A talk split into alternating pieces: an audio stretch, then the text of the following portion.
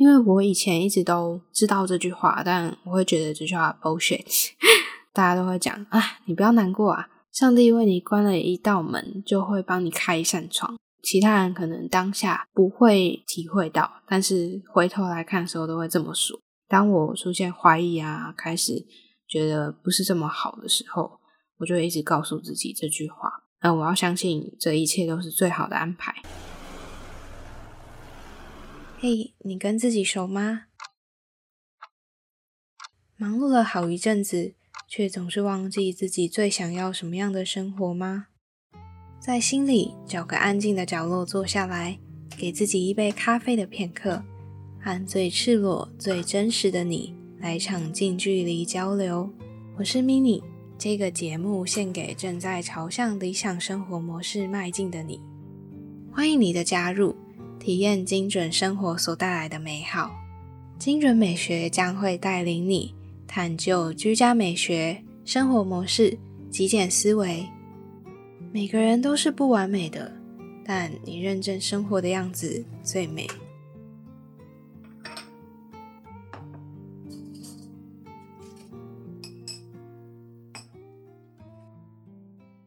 嗨，我是迷你，陪你一起打造理想起居。已经好一阵子没有录音了，大概有一两个月吧，或者是说，因为我最近生活过得比较悠哉一点，所以会觉得时间过得比较久，也说不定。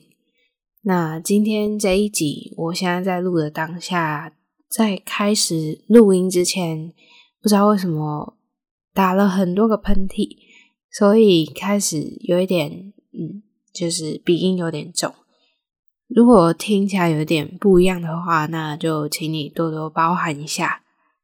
在这一集的一开始呢，我想要分享一首诗。那这一集呢，一样是只有 mini 我自己的一个人的 solo cast。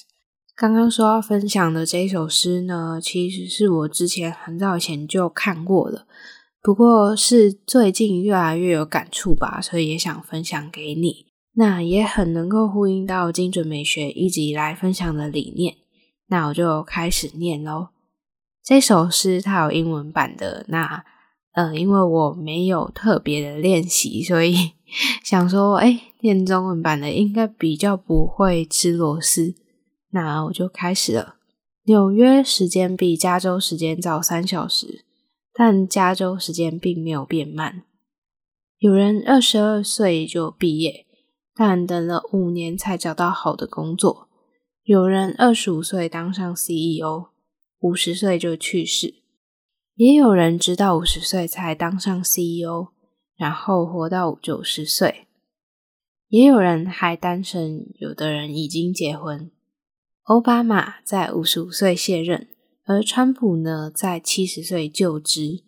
世上每一个人都依着自己的时区发展，身边也有人看似领先你，也有人看似走在你的后头，但其实每个人都按着自己的时间走自己的路。不用嫉妒，也不用嘲笑他们，他们有自己的时区，你也是。生命就是在等待正确的行动时机。所以放轻松吧，你并没有落后，你也没有领先，你在你自己的时区里，一切都准时。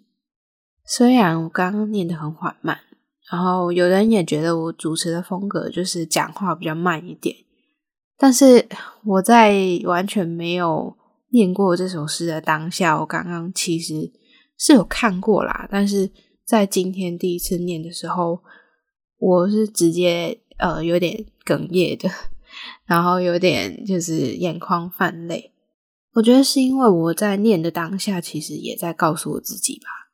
然后，虽然我几乎没有觉得自己的声音啊是很适合去诶朗读啊，或者是说嗯给人温暖的感觉，但是我听自己告诉自己的那个感觉的时候，是很感动的。虽然我也觉得这样讲很奇怪，就是好像在自己自夸、老王卖瓜的感觉。不过，如果今天你也被这样子的声音给感动的话，那呃也不要吝啬，然后可以透过各种方式来告诉我。那我就开始今天这一集的节目了。这集呢，相信在点开标题之前呢，你也看到了嘛？我就写说我不再到府整理。其实这一集呢，我下定决心要做，已经考虑了有一阵子。那为什么会隔了这么久才说呢？其实也是我自己还没有决定好。那或者是说我中间隔了一大段转转换吗？或者说，呃，在稍微的休息的时间，那大概是在今年二零二一年的五月开始，因为台湾的疫情大爆发，那又加上我自己一些因素啦，所有这些资讯呢，都会在这一集娓娓道来。那一集在生涯弯道上到底是什么呢？就接着听下去吧。接续呢，上一次我在第二季的第十三集曾经有分享到我的近况，就是我在五月开始呢，生活上有一些变动。那因为疫情，然后好像关在家，心情变得好像比较低落啊，或者是说好像都常常关在家，比较封闭一点。那在这个过程中呢，我现在来看的话，我觉得是更让自己变得比较亲近一点。然后也在从中得到一些体悟吧。我觉得这真的是要沉淀了好一阵子，才可以回过头来，然后有点呃旁观者清，当局者迷的感觉。那在第十三集，就是第二季第十三集的时候，那是我开始尝试分享更真实的自己的起手式，但是那时候的状况我比较混乱一点，所以也比较。呃，我那时候完全的是脱稿的演出，就是我想说什么就说什么，然后也讲到有点想哭想哭的。那时候我比较没有那么的明朗。可是如果你还是有兴趣，然后还没有收听的话，那欢迎你到第二季的第十三集回去收听。那么如果是更完整听我近期的大转变的话，我之后会出一个 bonus 集来分享到底我这阵子的转变。然后比较属于就是聊天的形式去讲。那在这一集呢，我觉得还是秉持着精准美学平常的精神，就是稍微分享一下我的体会，主要还是希望可以帮助到正在收听的你，所以我就不废话太多了。那最近呢，其实是我的生涯规划大转变嘛，或者是说。我的生活重心已经呃很大的移转了。我现在其实大部分的时间呢是在做 podcast 的剪辑啊，跟制作的接案，身份上算是 podcast 制作人吧。那同时呢，我也有和其他的合作伙伴啊、合伙人一起创业，从中呢，我也跟他一起筹备准备要开设的线上课程。那另外一边呢，我同时其实也受邀加入了一个录音室的团队。那目前还不确定可不可以嗯直接的公开，所以我暂时就不讲到底是哪一个团队。决定加入这个团队，也是希望可以一起共创更大的价值和美好。所以呢，就是主要也是发挥我自己个人过去在 Podcast 或者说在广播圈啊，在我自己。本科系上面所学啦，那我同时呢也会在这里想要宣传一下，就是刚刚说的线上课程相关的资讯呢，都会在这一集的资讯栏里面。除了课程以外，还有我的接案项目，呃，我大致上也会稍微的介绍一下。如果你也是有兴趣想要做自己的个人品牌啊，或者是说想要开始开设自己的 podcast 节目。都可以来了解一下我刚刚说的线上课程啊，还有 podcast 的服务，因为这些都跟网络上的经营非常有相关。接下来我想要说一下这一集的重头戏，就是呢，我为什么不再到府整理？其实，在接案将近半年之后呢，我发觉我自己的状况和嗯我自己的理想不太符合，就是呢，I wanna be a freelancer，那个 freelancer。的 free 就是前面的 f r e e，其实是我现在觉得很重要的一环吧。因为呢，虽然整理师看似好像是一位 freelancer，虽然很自由啊，但是重点来了，我们时常需要受制于客户的时间和地点，然后也需要到处跑。因为是和其他人合作，所以我不免还是偶尔需要配合其他的整理师，毕竟有案子需要帮忙，那没有接的话就是没有钱赚嘛。那这样子舟车劳顿的状况，加上我自己住的地点其实没有非常的方便，以及呢，我之前有在节目提过，现在台湾的市场生态都还是以帮忙整理居多，而且啊，大家还是对这项服务不是那么的了解。产生一些误会的比例啊，或者是说，呃，要沟通的时间成本也比较高。可能现在这么说，大家会觉得，嗯，好像有点太过于现实，可能会得罪一些整理师的开课单位啊、培训单位。但是，我觉得整理师到头来的职业发展，呃，我不仅会有点起疑心啊，因为我持续这样子，嗯，在这个行业走了之后，发现。这条路走到最后，迟早会遇到一个天花板。因为虽然啊，整理啊、沟通，或者是说在接案上，时间越久，你可能可以变得越来越厉害，越来越有效率。但是目前呢，这个环境对于整理师这个专业的认可，或者是说实际的薪资呢，都和其他国家差了蛮大一截的。那在这里我也不多说破了，因为谈钱伤感情啊。一直以来，其实我犹豫了蛮久的，到底要不要选择勇敢的把我现在遇到任何真相都给赤裸裸的说出来。我也不想要再用大家既有的一些形象啊，或者是说原先我对于整理师的认同感来去包装它。毕竟过去呢，我并没有这么的有决心，想要把真实最赤裸的自己放上来。但我还是会想要说一些真话，很赤裸的话。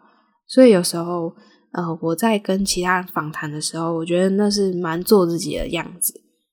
但其实啊，我有被其他的 podcast 节目访谈，那有些时候在气氛比较 OK 的时候，我其实是选择讲的比较白一点的。然后我也没有很大肆的去宣扬说，呃，我有受邀到哪些节目，就是因为我觉得这些。嗯，不同面向的我有一点太大的反差了，或者是说，其实听了那些节目，不知道会不会让大众对于整理师这个职业的一些形象啊、一些幻想给破灭。因为，哦，其实真正的整理师的工作并没有我们想象的这么的美好。那我犹豫很久，决定还是要说出来，因为这个节目本来就是像纪录片一样，想要记录。我这个人呢，成为整理师的始末，突然觉得有点感性啊。那另外，我也必须要说，这个圈子其实并没有我们大致上其他人看起来这么的美好啊，互利共生。一开始我加入这个圈子的时候，我觉得是有的，呃，很多同行都会互相的帮忙啊。但其实私底下有很多复杂的状况。这其实也是真正踏入这个行业之后才会懂的。嗯，我其实不知道原因是什么，但是呢，我自己也猜测，可能是因为我有经营我自己的呃 podcast 节目吧。那或者是说，少部分的人，非常少数的人，可能就希望要用一些不好的手段去竞争，所以我觉得多多少少还是有打压的成分在吧。那我也不去多说什么了，因为现在这件事情都已经结束了嘛。如果有机会的话，我还是会选择想要把它说出来。但我觉得以不要伤害到其他人，或者是说不要造成其他人的呃困扰为前提吧。接下来呢，我想要分享我从五月到现在稍微的沉淀一下。这阵子以来呢，我从生活中学到三件事情，以及我自己的体会。那第一个就是，人生没有一条路是白走的。为什么我会想要把这个体会放在第一个呢？其实是因为我在现在呢，虽然没有继续的在当道府的整理师，那我顺带一提啊，其实我在接线上的整理接案。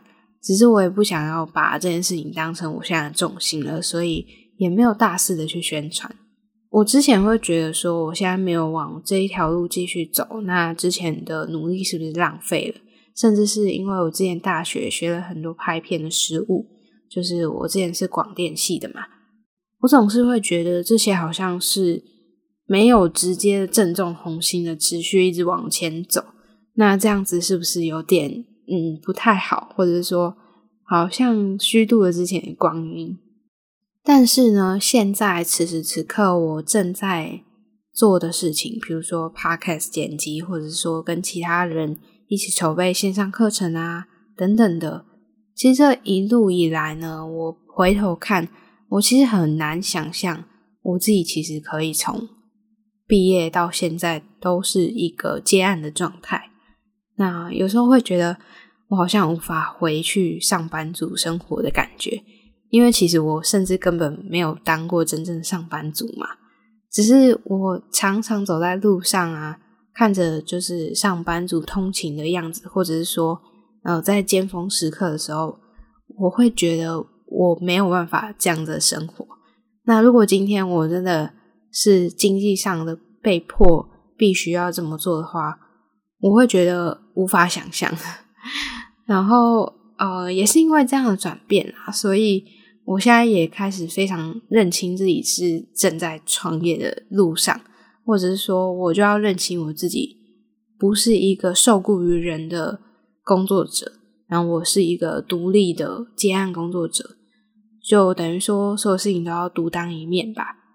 那其实之前在整理师的这个身份，也让我学会很多独当一面接案的技能，所以也可以告诉你，其实呢。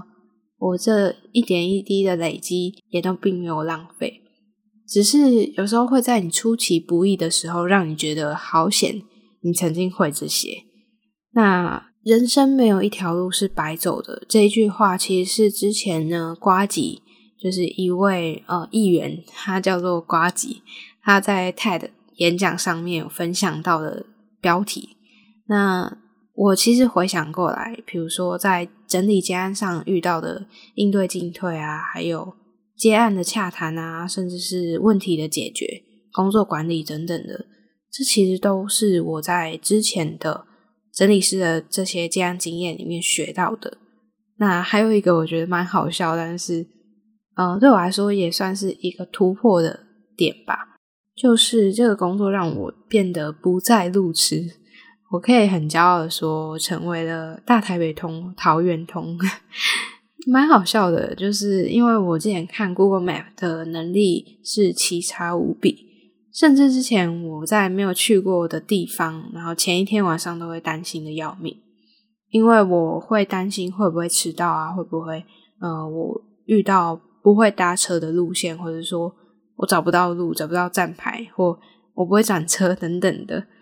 但是呢，我之前从来没有想过这会是我害怕或者说我要突破的一件事情。那我就直接跟这个问题直球对决，算是为了工作，或算是为了我之前的理想吧。现在回头看，也会觉得嗯，蛮佩服自己，然后蛮不容易的。接下来第二个体会是学会感恩跟感谢。嗯。因为这一路以来呢，在之前节目有稍微提过一下哦，在这阵子虽然我的收入跟支出几乎是打平的状态，但是我也很感谢，就是我家里的状况，还有我自己没有乱花钱，可以支撑现在我这样的生活。那还有另外一个想要感谢的是，曾经有给我机会的人，无论是客户啊，或者说现在的工作伙伴。或是曾经给我机会的工作伙伴，那我都觉得这个会是我现在回头来看很感谢的。毕竟，嗯，这样的相处就是让我能够多学习、多成长一些。那还有呢，是这一路以来曾经帮助过我的贵人，无论是呃扶持过我啊，或者说给我意见、给我资源，或是诶人脉上啊，或者说嗯帮我牵线的人。然后还有现在正在工作的工作伙伴们都蛮包容我的犯错啊，或者说我现在的状况。也是经过这一大段时间，才让我认清，就是其实我们要很懂得感恩。我以前其实蛮不太会去理会这件事情，嗯，大家都会写什么感恩日记啊，或者说每天的感恩，嗯，这个行为吧。之前有一次我在脸书上被朋友就是标记，就是说，呃，要执行，就是可能一周，比如说要写下三项感恩的事情。我想破头诶那时候我大概才高中吧，但是我就觉得好难哦，就是你要感恩什么事情啊那样子。但现在回头来看，我会觉得你每一天活在这个世界上，然后哪怕你今天嗯可能去吃个早餐好，你都要感恩你今天可以有钱去买早餐，而且有人是愿意帮你做早餐的。那如果今天没有这样子的这一切的话，你的生活就会变得比较麻烦。那甚至呢，我一路以来也有一个很深的体会，就是我不会需要呢出社会就背着学贷和家里的经济负担，是被迫必须要在这段时间经济独立的。因为没有这一件事情的话，我就没有权利可以选择我现在想要尝试的事情。所以呢，这件事情我觉得很重要。虽然看起来微不足道，或者说好像这个道理大家都懂，但是在这里，我想要提醒自己，也想提醒你，就是呢，每一天其实你可以这样子平平安安的出门去，然后再回到家，你一路上要感谢的人事物实在太多了。那接下来也是最后一个我学到的题目是：相信一切都是最好的安排。我觉得这一集呢，这三个体会有点感觉正能量爆棚吧。不过这是我这阵子呢，就是用一个很好的心态去生活之后，算是一个实验吧之后的体会。因为我以前一直都知道这句话，但我会觉得这句话 bullshit，就会觉得说。这个是在干嘛？因为比如说，大家都会讲啊，你不要难过啊，上帝为你关了一道门，就会帮你开一扇窗。那通常这件事情都是已经到了一个很糟糕的地步，其他人可能当下不会体会到，但是回头来看的时候都会这么说。那我会觉得，你怎么遇到比如说很糟糕的状况的时候，还有办法很乐观的去面对？那但是呢，在这阵子我觉得很糟糕，然后心情很 down 的时候，我会告诉自己说：“嗯，我要相信这一切都是最好的安排。”这句话就是一直以来一直回荡在我的脑袋里。当我出现怀疑啊，开始觉得不是这么好的时候，我就会一直告诉自己这句话。那甚至我会思考说：“呃，我应该怎么样？或者是嗯，我正常。”的状况下，我是不是该，比如说去找工作，或者说我我应该呃跟别人一样，就是嗯要追着那个，比如说 I G 追踪人数来跑吗？或者是说我要跟别人一样，每个礼拜都更新 Podcast 吗？其实这些都不重要，因为我就会用另外一个声音来抹灭掉这些自我怀疑，我就会蛮严厉的告诉自己说。什么是应该？世界上有谁规定谁应该就要怎么样怎么样？其实说到这里，我也想要分享另外一件事情，就是我爸妈是老师，所以我很难相信我自己为什么这么的与众不同的想要跟别人不一样？又是谁启发我想要这么做的？其实我也时常在想，但是到现在回过头吧，此时此刻我会觉得。呃，学会坦然的接受这样的自己比较重要。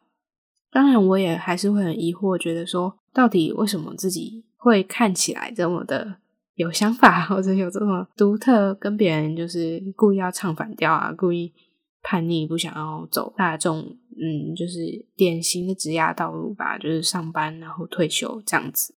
那么刚刚有点扯远了。总之呢，我在这些怀疑的声音之中呢，我就会。一直告诉自己，相信一切都是最好的安排，有点像是一个定心丸吗？或者是说一个安自己心的一句话吧。那这句话我也想送给你。刚刚前面我分享了三个这阵子以来我的体会，那接下来呢，想要分享的是关于我现在的变动嘛。很多人可能会好奇，那之后节目的走向会不会有什么差别？其实呢，未来节目不会有太大的变动，但是我自己的内心其实会有所改变啊，也就是想要过得更清醒的状态。接下来我也想分享，就是过得更清省的一些心得。接下来我想要先来聊聊，我从开始这个节目到现在，其实我一直以来有一个呃很虚伪的感觉，或者是说觉得过不去的一个关卡，就是因为我自己其实本身呢是有注意力不集中的这个嗯障碍吗？或者说这个问题存在？那我其实从以前开始就很受不了自己，也很无奈的去面对，就是注意力不集中这个状况，包含我自己很常忘东忘西、粗线条，总是会拖延啊，不用心。不用心是被别人觉得不用心。那比如说，我时常有忘记东西的状况，或者是说我时常被觉得说我怎么这么粗线条。